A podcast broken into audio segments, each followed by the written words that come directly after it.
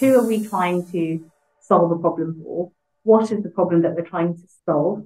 What's almost the, the kind of easiest way that we could do it that doesn't require lots of labor intensive stuff? And what's a series of assumptions that we have that we can either quickly validate or invalidate? Today, I spoke with Dr. Satya Raghuvanshi, who is the VP of Clinical at the famous health tech company Accurx. So, we talked all about clinical leadership and her journey from pediatrics to a hackathon to working as a clinical AI fellow at Babylon Health to her role now, where she is heading up a very large team of clinicians, making a huge impact in health, in predominantly the primary care sector, but also secondary care. So we talked about product thinking, product development, her, the framework of how she's developed her own leadership mindset. And also what she looks for when she's hiring for her team. So, this is something that if you are looking about developing yourself as a leader um, in healthcare, health tech, industry, you name it, this is something that you need to listen to because she clearly has grown so, so much from her clinical role, but is totally still really grounded. And she's such a lovely person. Anyway, on to the episode. So let's get real. Our value as doctors has significantly diminished over the last decade. So, how can we turn that around by upskilling and creating rewarding and impactful careers on our own terms. Welcome to Disrupting Doctors' Careers. I'm your host, Dr. Abeyna Bubbers Jones, and I'm on a mission to connect 1 million talented doctors with the best in diverse career opportunities.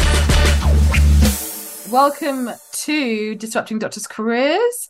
Today we're going to be talking about clinical leadership in health tech and other sectors.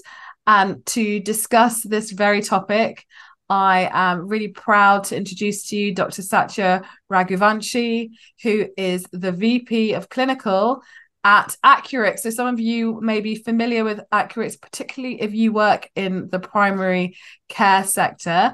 We're going to hear a little bit more about Accurx, but you may be aware it's a software company um, that is a communication platform for many NHS and integrated care systems. And it's been around for a few years and it's growing. Anyway, welcome, Satya.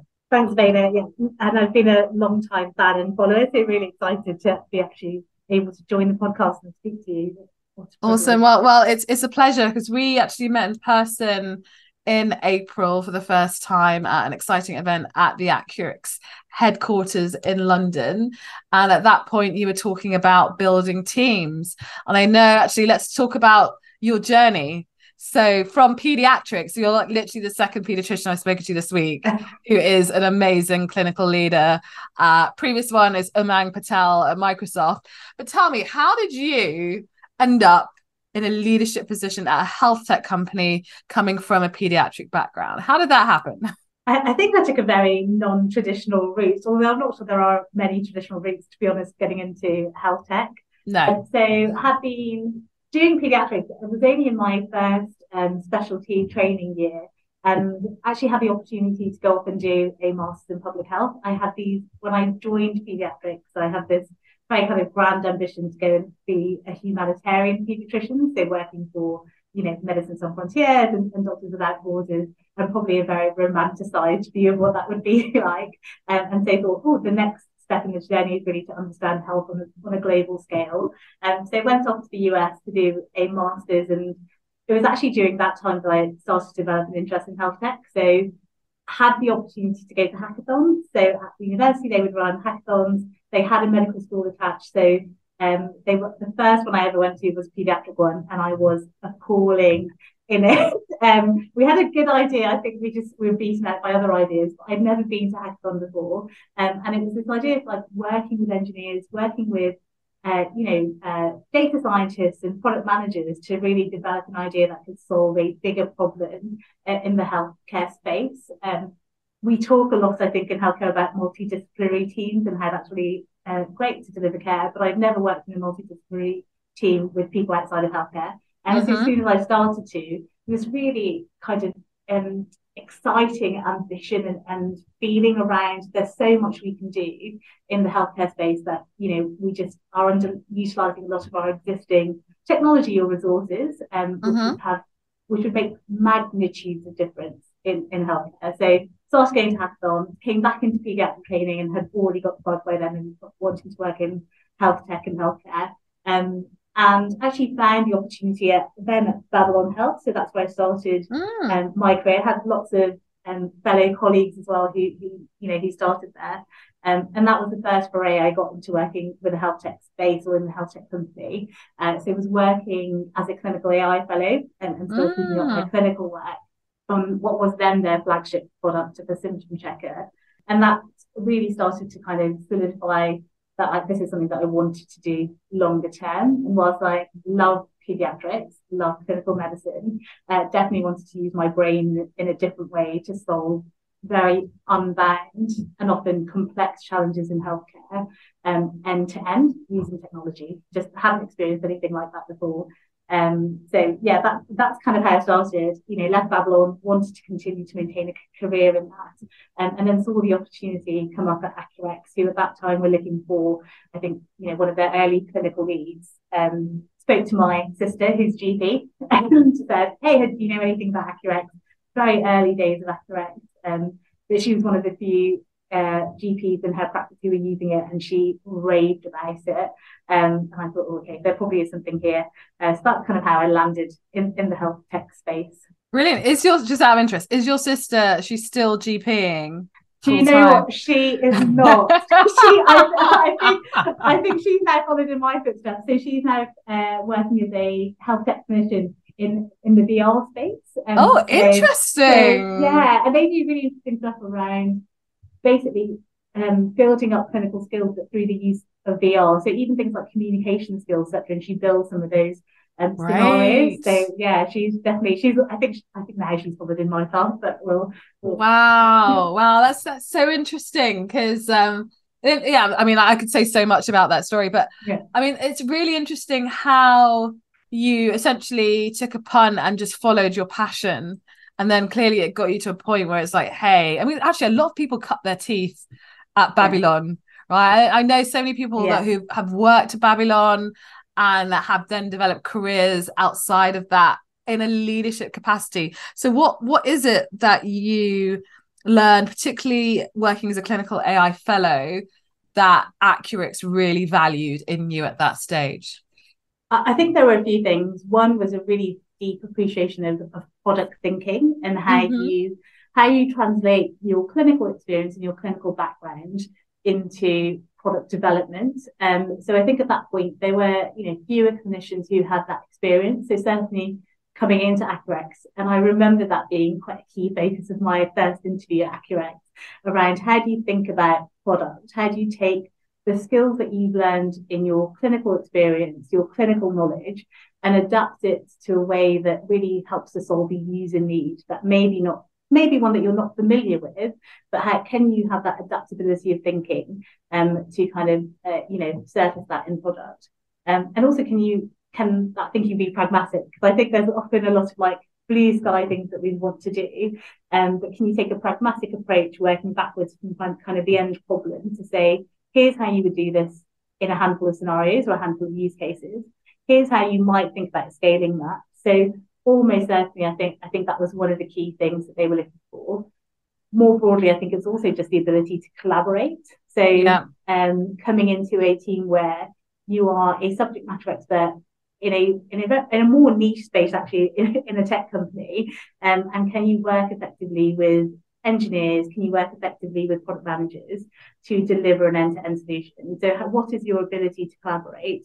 And also feed that contextual awareness in a way that someone who's got no familiarity with the nhs um, can understand why they're building the thing they're building um, and why it's important and again what problems it's trying to solve for. So i'd say those were those are probably the key key things.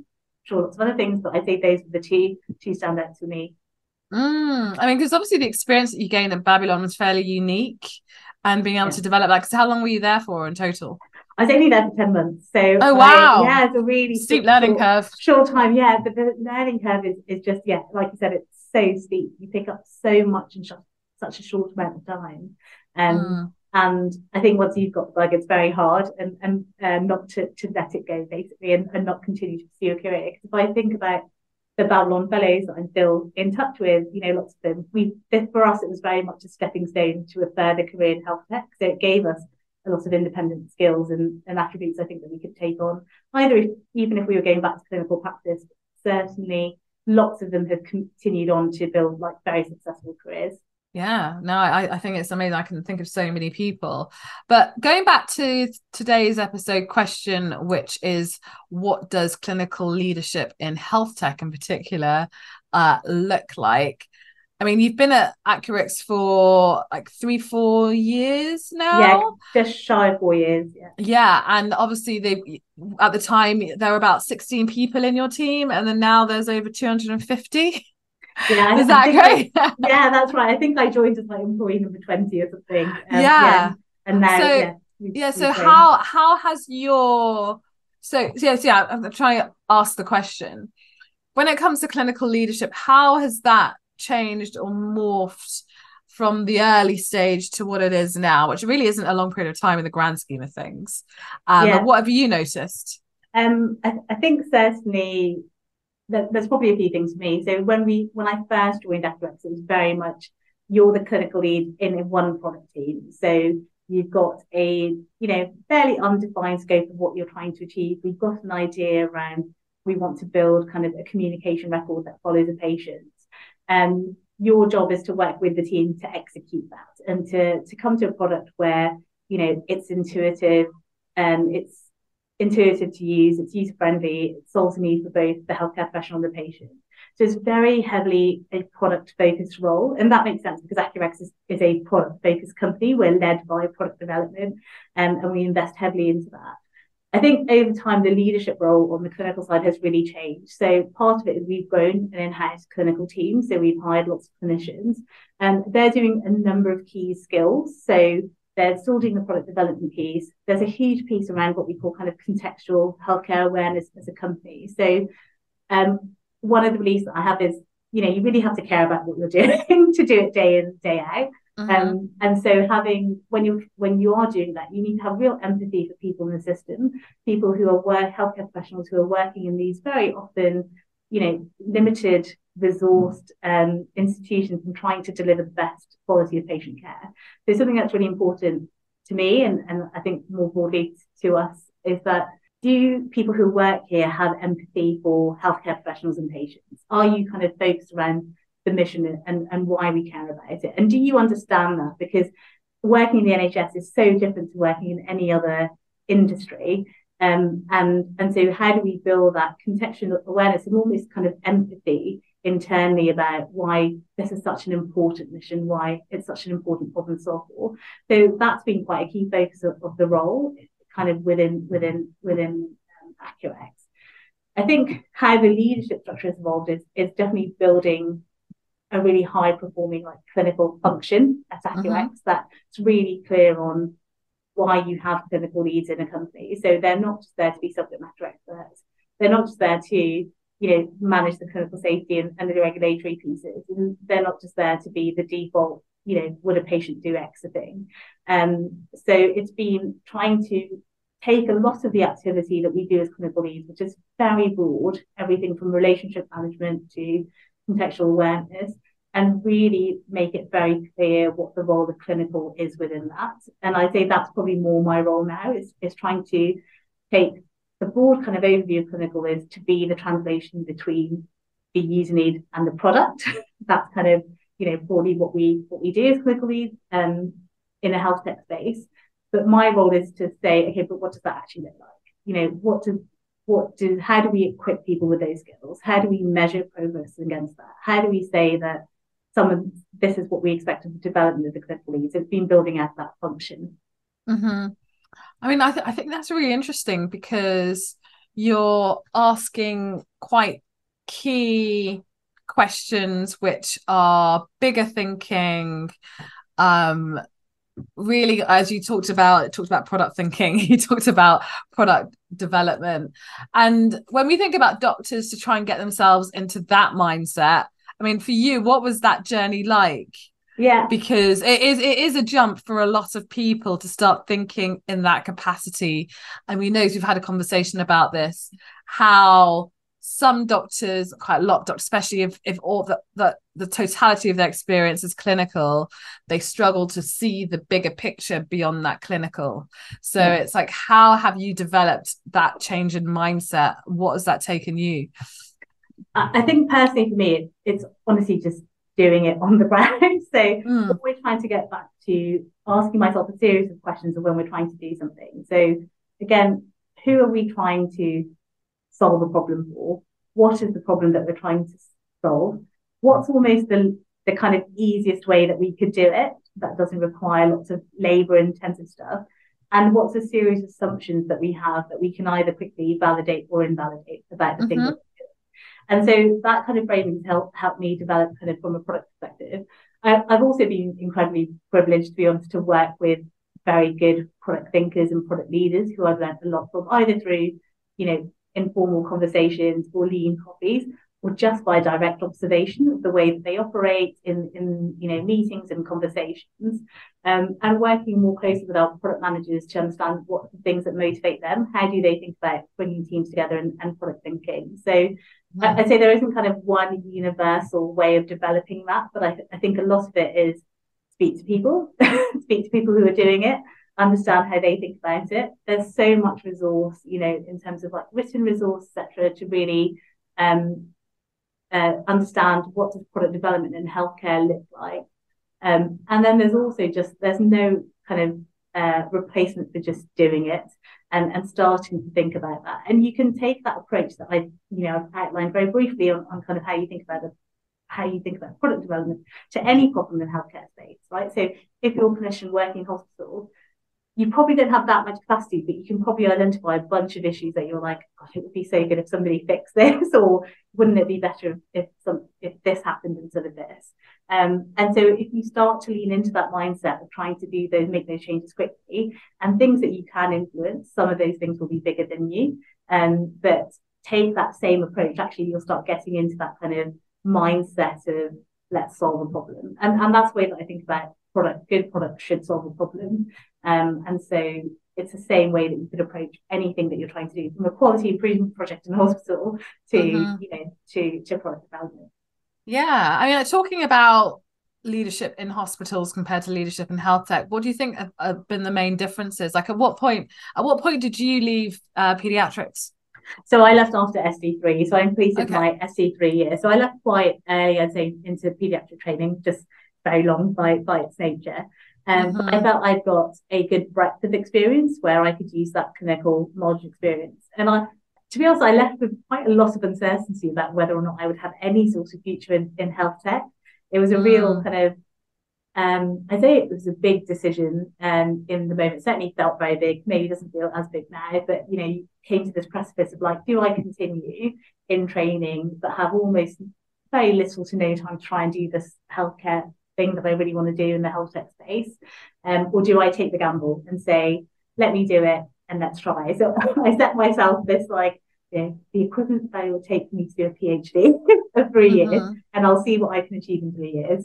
And and you know, with the with the understanding that I may not be able to go back to pediatric training because I have to give up my national training number, um, but I would always be able to go back to some sort of clinical full time work if I if I wanted mm-hmm. to. And that's also the beauty of medicine is that you can do that. Um, you know, but but that's mm-hmm. the that's a personal limit sure. Set for myself. But how do you think how do you think the leadership skills that you require in say a clinical role, an, actual healthcare clinical role compares yeah. to what you require in say a health tech or industry role? How, think, what what are the main differences? I think actually there's just lots of similarities. I don't think there are distinct differences, if I'm honest. So I think okay. within within a healthcare setting, you have to be an excellent collaborator. So if you're trying to drive and, and work in a leadership structure in a hospital, it's very similar to trying to do that in a health tech space. It's just a different organization with its own nuances. So I think for me, one of the main things is you've got to be a really strong collaborator. you have to be able to communicate well um, and be able to, you know, prioritize and be very clear and concise on what the ask is and what you're expecting of people. Um, the expecting of people, I think, is really important as well. So I think for a good leader, you have to set clear expectations and identify how do you support someone um, to progress, how do you support your team to develop. Those skills are are true of being a leader in a hospital as they are of, you know, being a leader in any other industry, but especially in a health tech space. And I think you also have to be a little bit fearless um, in that sense. I, I, think you've got to be able to take the gamble. I, I just, I still remember when I was thinking about leading pediatrics, every other clinician I spoke to at that time was saying, don't do it. You know, um, or that I wouldn't have a career. I'd come back to pediatrics in, in less than six months. Um, and I think if I hadn't had probably, you know, the support systems that I had, I wouldn't have necessarily taken the gamble because you work so hard to get your medical degree. You work so hard for that national training number. It almost, you know, feels like gold dust at that point. And yeah. so to have those, then have those conversations saying like, this is a huge risk. I might not be able to achieve much here. I don't know. It, it's a big deal. So I think there's an element of like, don't be afraid to walk the untrodden path because the beauty of medicine is your skills are so adaptable and universal to other healthcare settings. So I think there's probably little. I think the other thing that I think is probably quite similar both across health tech spaces and working within a healthcare sector is you've got to also understand the culture under which it operates. Um, and so you've got to be able to understand and, and kind of work within those cultural barriers. So you might have fear of change, you might have really poor change management process implementation, and you've got to understand those in order to be able to drive meaningful change. And again, that's true whether you're trying to do it um, in the NHS or whether you're trying to do mm-hmm. it in the mm-hmm. health tech space. Mm, I, I, think that's that's really really great advice. And I mean, for doctors, I mean, going going back to the question where we talked about what can doctors do to develop their leadership skills proactively um, to position themselves for leadership roles in health tech or beyond um, beyond talking to people and being curious because actually one of the yeah. things that came out of our medtech roundtable uh, a few weeks ago was that some of the doctors who are founders or leaders in their uh, respective companies say they don't necessarily hire for skills anymore and that's that's the buzzword that's going around now. It's all about skills first yeah. hiring. Uh, now they're saying they focus on hiring for curiosity right which is quite interesting. Yeah. so what does that mean? Hiring for people who are generally really buy into the companies who just are really motivated to find out more will be asking those questions similar to the questions that you were asking earlier on um, but then, you know, the challenge that a lot of doctors face is how do I get into companies? How do I get that experience? How do I talk to people? Because yeah. everyone's doing it now. And you know not every doctor or product person has time for a hundred one-to-ones and coffees yeah. so so is there anything else that they can do that you can think to to help actually kind of prime themselves for like the chief medical officer roles the leadership roles. Um beyond obviously our course of course our program that we run for doctors in industry. Um but yeah kind of any any practical advice. Like for example you've talked about going to hackathons in your journey and things like that. Would you recommend that?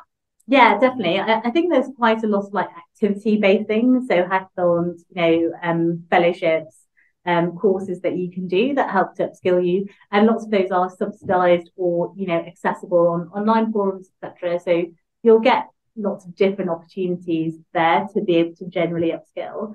I think there's something to be there's something to be said for that kind of um, almost entrepreneurial spirit in the sense of you know solving a problem within your existing care setting. So wherever you're working, taking that initiative to say, let me try and, and, and fix something because that experience speaks re- real volumes when you then come to like an interview. And when I, so part of the challenge that we have is we have lots of people who are interested in roles. It's very, it's very hard to differentiate between people who, you know, may just be looking to the, dip their toe in versus people who are incredibly passionate because you don't always have the same exposure to, to those opportunities depending on your role and your work life, you know, all the other all the other things that are on your plate at any one moment.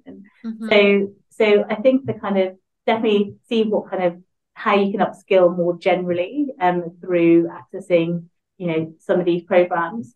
There's something to be said about just building a bit of a network of people that you can talk to. So appreciate your of, you know, and not having time for coffees, etc. But reaching out, I get lots of people reaching out on LinkedIn and they'll say, here's some general advice about, about things that you can do. Um, and, and actually speaking to people about different roles and like what their role is like. So what do they actually do in a company? Yeah. So that gives you a really good sense.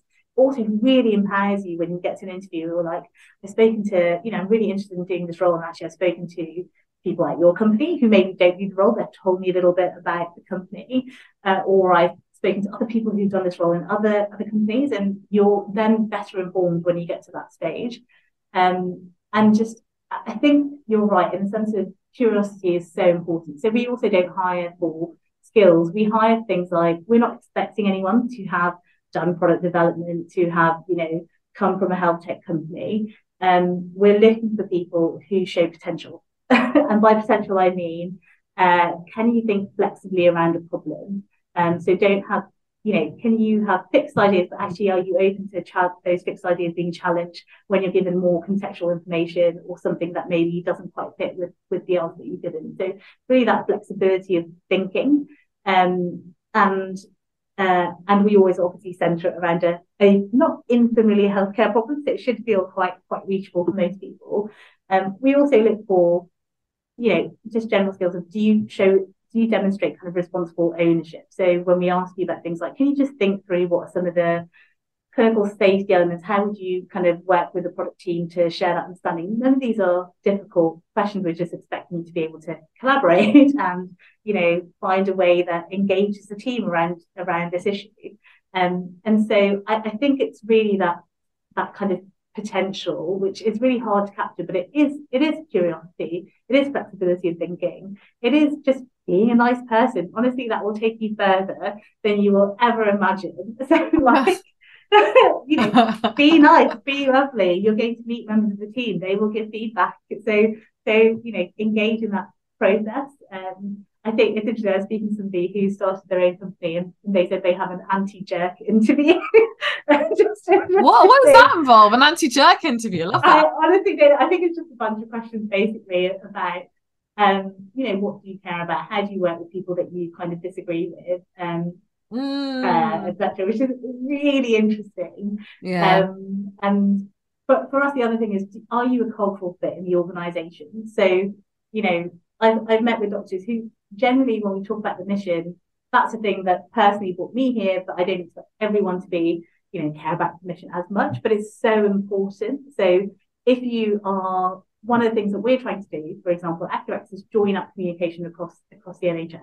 Yeah. So one of the big red flags for me is when somebody's really derogatory, if they work in primary care, and they're derogatory about their secondary care colleagues or that's, that's actually antithesis to, to, the mission, what we're trying to achieve. And if you come in with that opinion, but you're also not willing to say, hey, there's a problem and this is something I want to solve or get make better, that will be a bit of a red flag to me. So are you mission aligned? Are you kind of going to fit well in, in the culture and ethos that we have as companies? So, you know, will you be transparent about your mistakes? um, because we all make mistakes and that's human nature. Um, will you show responsible ownership if you're given a task? Will you work collaboratively to deliver it? Will you own it kind of end to end? Lots of these things, it's not easy to assess for an interview, but it certainly gives you a taste of what someone's going to be like when they land in the organization. Um, and I say some of the clinicians that struggle more with it are the ones who are maybe a bit more fixed in what they know. And so mm. you know, mm. uh, or the or the cultural ways of working that they've worked with in whatever health setting they they've previously worked in. Um, mm-hmm. they, I'd say they probably struggle the most in some ways. Mm. I think it's interesting because again, like we speak to a lot of companies and. I see companies are increasing the number of touch points in their recruitment process so they get to know more about the candidates or the doctors that are coming through do you think that's necessary especially for leadership roles?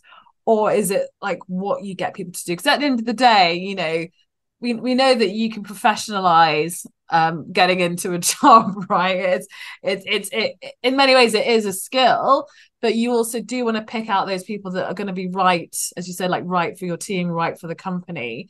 So but does that translate to making sure that you get more of a 360 degree view of who they are for as, as long as possible? Because time is another factor. So yeah i'd hmm. love to hear your your thoughts on that. I'll be honest, I think dragging out the interview process is a little bit unfair to everyone mm, involved. Mm-hmm. And and the reality is some people will be fantastic or professional interviewers and you know will get through the door very easily. Other people will take a little bit more time. So we have a very standardized kind of interview process where we try and one make it incredibly fair for every candidate. I don't I think for me personally, whilst I really want to know the candidate, I don't need to know everything about you and you know, um, what I want to know about is why do you want to work? Why do you care about working here? What's the thing that you personally want to be driven by? What's like driving you in, in this process and and why you're engaging with this interview or why you thought, hey, this is a role that I that I want. The the most important thing for me though is, is getting a feel for this person outside of just me. So, so getting to meet the team. So we always invite people to come and have lunch with the team because they have an equal vote in in you know whether or not that person joins. And so that I think is quite important because something that I find is where you have that imbalance actually ends up causing so much disruption down the line. And we've got mm. to a hmm. place now where like our clinical leads will feel very comfortable saying, yeah, this person's great. Or actually, you know, I just love to know a little bit more about how they might support someone who's more junior than them. Um, and so that will allow us one to give us a little bit more to dig into um, if we want to have another interview. But often we have we just try and standardize the interview process with a kind of meet the team session. Um, and actually, you are still being assessed in that meet team session because that's where you're going to land.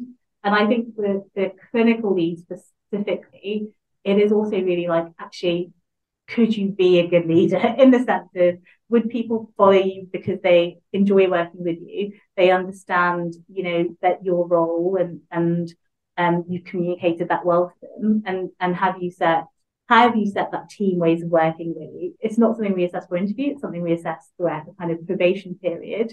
Um, but that that's really important as well once you actually join. So i say for me it's less about it's really important to know what drives you both personally and professionally. I don't think it's important and maybe this is i don't know maybe people will disagree to know to have a full 360 view of of a person. I'd love to say we do that, but I think it's really hard to do that.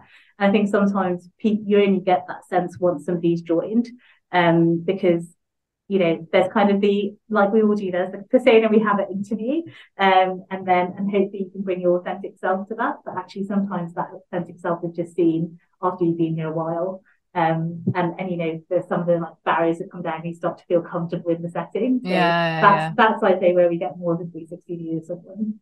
Yeah, brilliant. Well, listen, we I've really appreciated all of your amazing insights into your own journey, but also what clinical leadership looks like or can look like, particularly in a health and a tech scenario. And also, you know, I want to emphasize there aren't that many women in leadership in health tech that I know that are really doing remarkably well. And I always get excited speaking to people like you um, because it's not easy. It isn't yeah. easy. And I can only imagine how much you've grown in this process and how much of an impact you're making to our country and our society through what you're doing at Accurx. So thank you. I want to say thank you. no, well, I want to say thank you to you because honestly, when I was first looking at moving roles from from pediatrics, it was actually a Facebook post that you put up on the medic footprints group. Oh wow! That that gave me the and I read through like every post on there, awesome. and, and that was the thing. So yeah, thank you so much as well because I don't think I'd be here without without you know, certainly oh. without the Facebook engagement. So great, yeah, it's, really appreciate it. Thank you. It's always a win. And we don't always hear all the stories. So I'm really glad that we got to connect so I could hear about your journey. So thank you so much, Satya. And if Take anyone care. wants to get reach out to you, uh, what's the best way of doing that? Um, they can either add me on LinkedIn or they can drop me an email at satya at accurx.com. So very happy to be contacted. Awesome. Thank you so much, Satya. Thank you. Take care.